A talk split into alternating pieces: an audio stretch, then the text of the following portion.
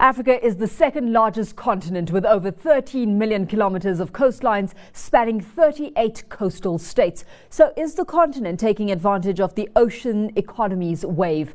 I'm Alicia Seckham, and this is Africa Inc.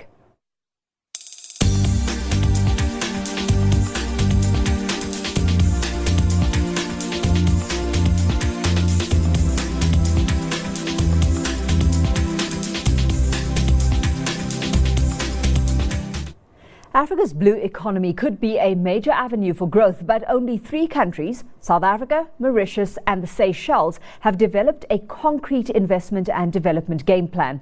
The World Bank reckons that the maritime industry alone, spanning Africa's vast coastlines, is about $1 trillion a year. So, first up, we'll be chatting to author of The Blue Economy and the Steve Jobs of Sustainability, Gunter Pauli, to unpack the ins and outs of some of the challenges and opportunities Africa Africa boasts in that space, as well as how investors can get their returns while being sustainably friendly. Circling closer to home, the Eastern Cape is home to the largest industrial development zone in the global south, dedicated to maritime, aquaculture, and export industrial activities. Keith du Plessis, who's head of project development at the Coega Development Corporation, housed in the IDZ, will be chatting to us about how the ocean's economy forms a key part of Operation Phakisa, a government initiative that aims to speed up the goals in South Africa's National Development Plan. The Seychelles, in the meantime, is on track to becoming the region's blue economy hub. Last month, they indicated a $15 million blue bond in the pipeline. And just this week, the World Bank announced its first project in the Seychelles in three decades. Director of the Investment Advisory Unit at the Seychelles Investment Board, Neil Lalonde Renee joins us a bit later from the capital, Victoria, to discuss how the country is jumping on the blue economy wave. But before we delve in, let's cross over to Bronwyn for an overview of the blue economy seascape. Thanks, Alicia. Well, Africa's seas, oceans, and rivers are a major source of wealth, with the African Union heralding these resources as the new frontier of African renaissance. Currently, the continent's coastline hosts a maritime industry estimated at $1 trillion a year, and some would say that's a conservative estimate. Africa has 38 coastal states and a number of island states as well, such as Mauritius, and collectively, the continent encompasses vast ocean territories of an estimated 13 million square kilometers an area lying under the sea that is equivalent to two thirds of Africa's landmass. If fully exploited, this blue economy could catapult the continent's fortunes. Several African countries are making headway in ensuring this sector is part of their national development plans. South Africa, for example, has launched Operation Phakisa.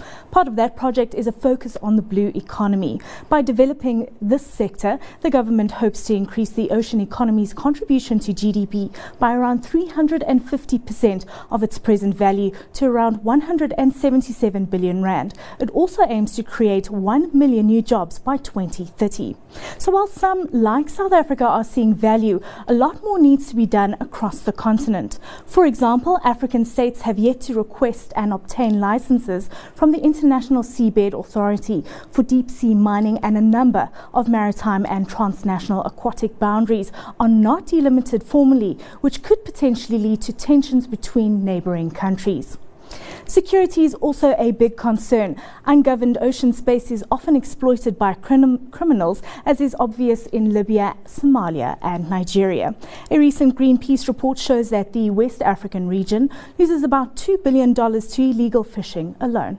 Alicia, it's back to you as you'll be discussing how Africa can develop a blue agenda and harness the growth in this sector.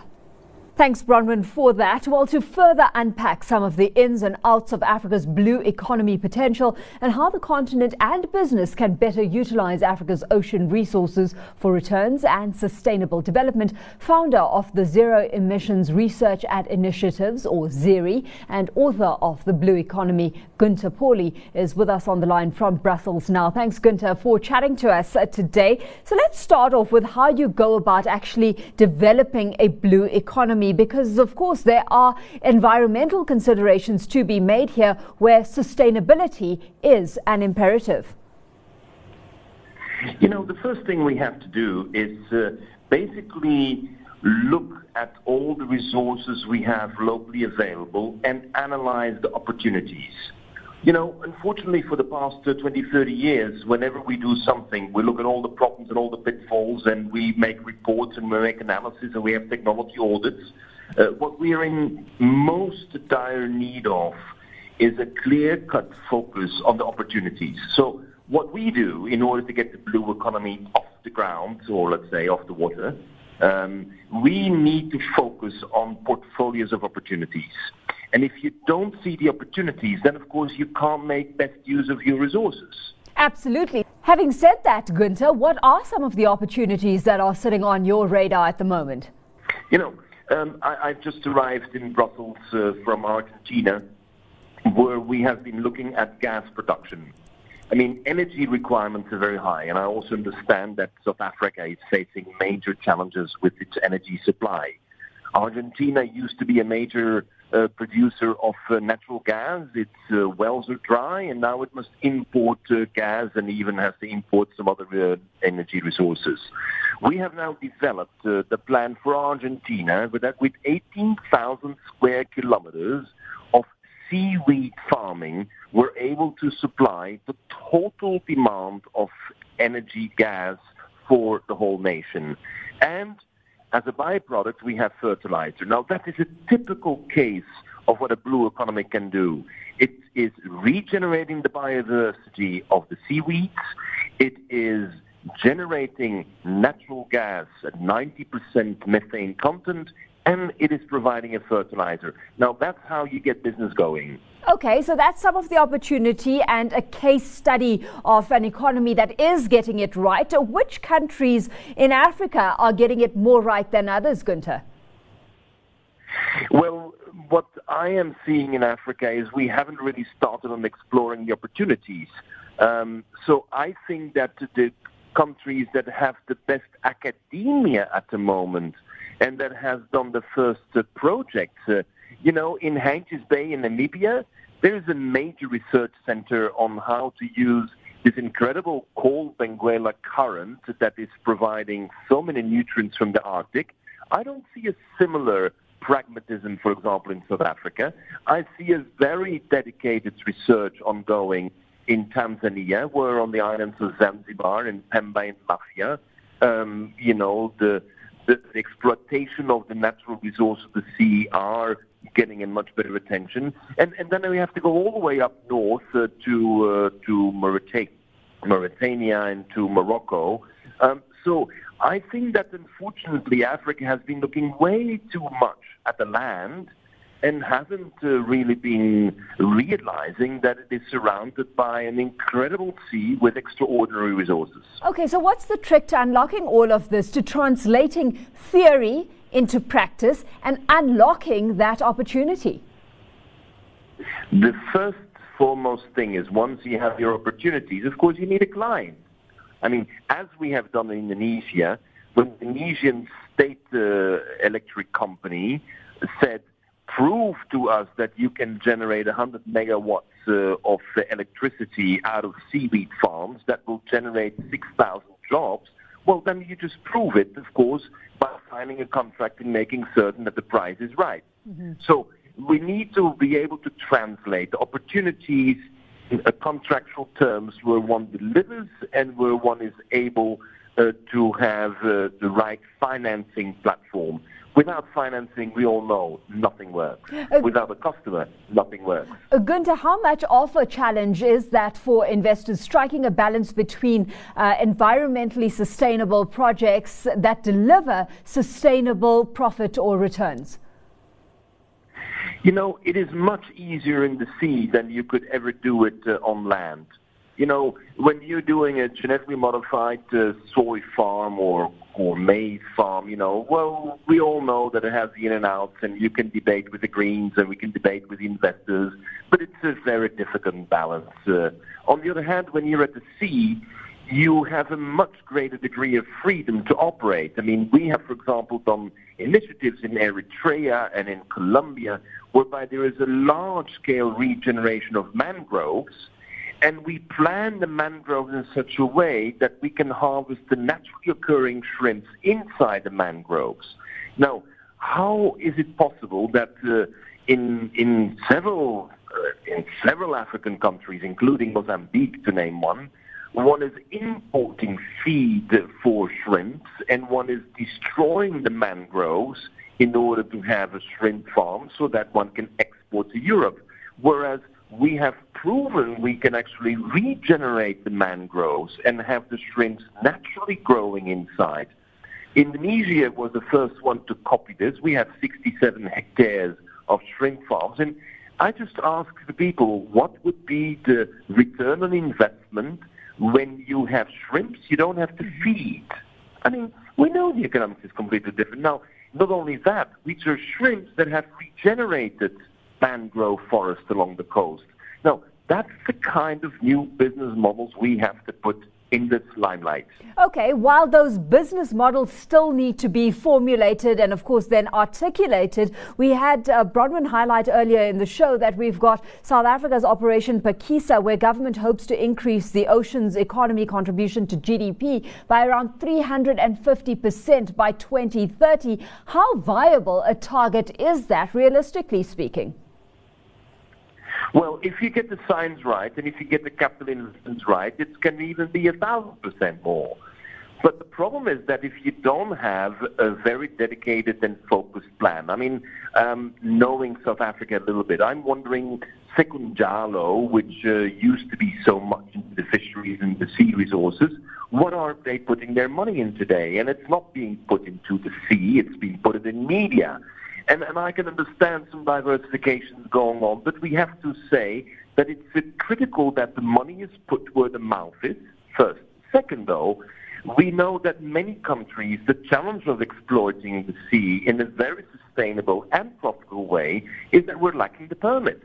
There is not a clear-cut permitting system when you're operating in the sea. It is much easier in South Africa to get a license to mine uh, for gold or for diamonds or for coal, then you can get a license to operate uh, at sea level. And I think that is where governments have to wake up. Simplify matters. Yeah, be some, able to exploit what you have. Uh, some Gunter would find that very difficult to, to believe with uh, the mining industry plagued by a whole lot of regulatory red tape at the moment. But let's leave it there. Thanks so much for having joined us uh, on the line this evening. That was Gunter Pauli, who's founder of Zeri. Straight after the break, we've got Keith du Plessis from the Coega Development Corporation chatting to us about whether the Eastern Cape is on track to becoming a blue economy hub in Africa's most industrialized economy. So stay tuned for that.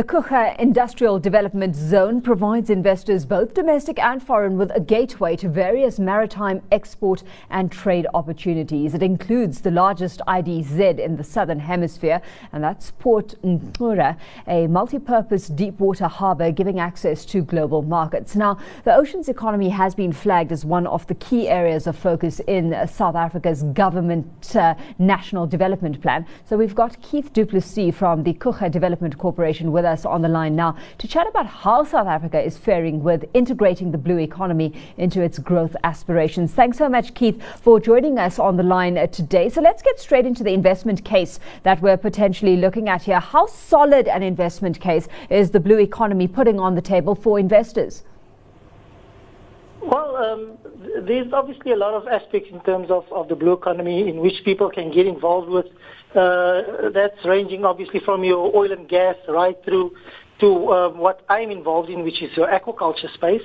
And um, uh, in aquaculture, obviously we see that as a, as a major growth area uh, for, for, for the country, and um, uh, especially because obviously our current contribution to the to the world um, aquaculture uh, economy is actually very low um, it's a fraction of a percentage point. So, so there's obviously a lot of space for us to move in terms of our, of our aquaculture. Uh, take us through what aquaculture is in the first place and the kind of growth potential you foresee. So, so aquaculture is basically uh, the, the the farming of of uh, your fish species. Um, uh, well, it, it, can it can be fish or um, or even your your uh, uh your plant uh, species like seaweed uh, in an in an artificial I would say artificial environment um, where um, where, where these species are then reared and to a point where it can be sold um, at an economically obviously viable um, point. So um, for, for us to, to, to, get involved in aquaculture um, is, is obviously a huge opportunity simply because um, this this uh, sector has been growing worldwide at, at uh, I think close to eight percent, uh, eight to ten percent, and and in South Africa there's actually there was actually no growth in this sector or, or very minimal growth in this sector over the past few years. Okay, so how do we start getting investors to buy into this and essentially take the bait here? Uh, you know, how does that opportunity uh, present itself in a more appealing manner? So South Africa is unfortunately um, it, uh, we have this very bureaucratic system when it comes to uh, when it comes to getting involved in, in this sector. So so there's a lot of red tape in terms of your environmental legislation.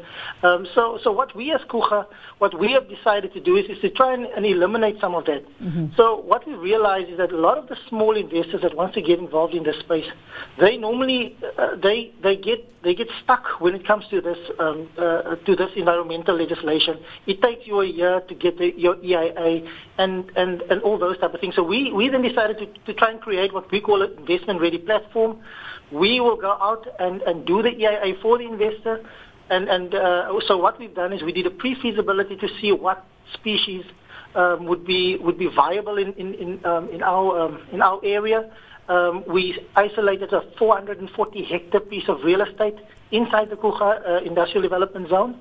And, and then uh, what we did then is we went out and we uh, procured uh, the services of, uh, of an environmental uh, practitioner to, to, do, uh, to do this environmental um, in, impact assessment for us.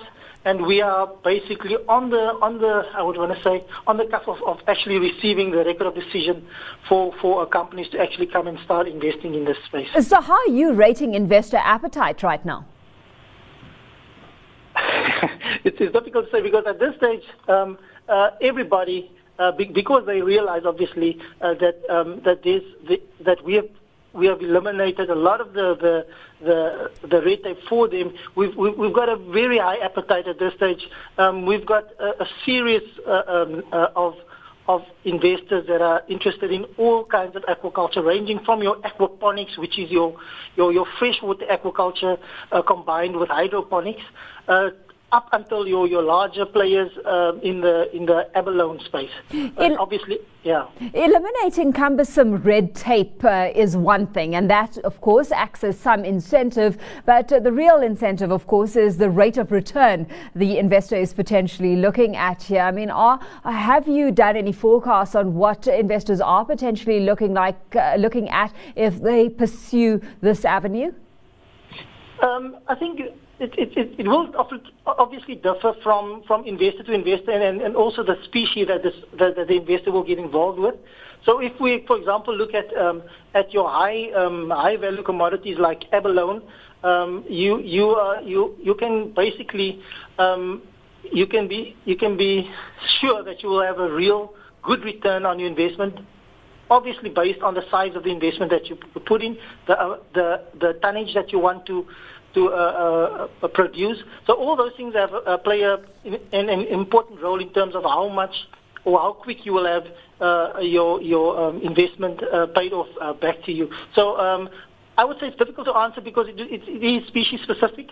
Your lower value commodities mm-hmm. obviously take take a little bit longer to, to, to, to give you a return on investment. Uh, Keith, ahead of the break, I was chatting to Gunter Pauli, who was outlining for us some of the uh, you know the global playing field and the kind of activity we're seeing on that end. How is South Africa uh, trying to leverage off that? Uh, are we seeing any knowledge transfer happen where there are partnerships between local and global players to develop this space even more extensively? Absolutely. I think um, uh, our local university, the Nelson Mandela University, um, they just opened their open oh, their ocean sciences um, uh, uh, unit uh, last week, and um, there we we had a a lot of international players. For uh, for example, your your your Norwegian and Finnish. Um, mm-hmm. uh, uh expertise, so so they will play a key role in, in terms of developing our, our, our aquaculture space and, and also other uh, maritime um, uh, activities that we uh, are currently being involved with. Let's leave it there. Keith, thanks so much for having joined us on the line this evening. Keith du Plessis is with the Coega Development Corporation.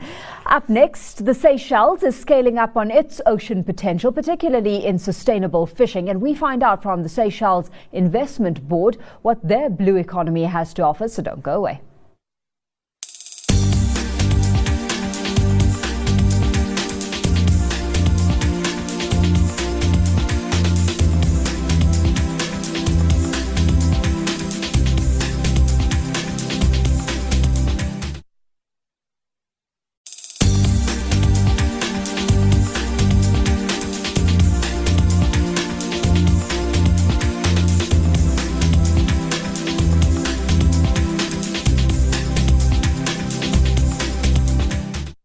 The Seychelles is one of the only other countries on the continent, aside from South Africa and Mauritius, that's developed a blue economy policy. Its blue economy strategy aims to sustainably manage the country's marine resources, ensure food security, diversify the economy, and create high value jobs. And with Seychelles Investment Board set up to promote the Seychelles as an international investment business and service center, Neil Lalande Rene, who's director of the Investment Advisory unit on that end was scheduled to join us on the line to take a closer look at the kind of investment the blue economy is managing to garner right now. Unfortunately, we're struggling to get him on the line this evening, but just a few key aspects to consider when it comes to uh, the kind of investment that's being made in this space. The World Bank is backing a planned $15 million blue bond for the Seychelles, which will fund sustainable fisheries and where that goes towards training fishermen fishermen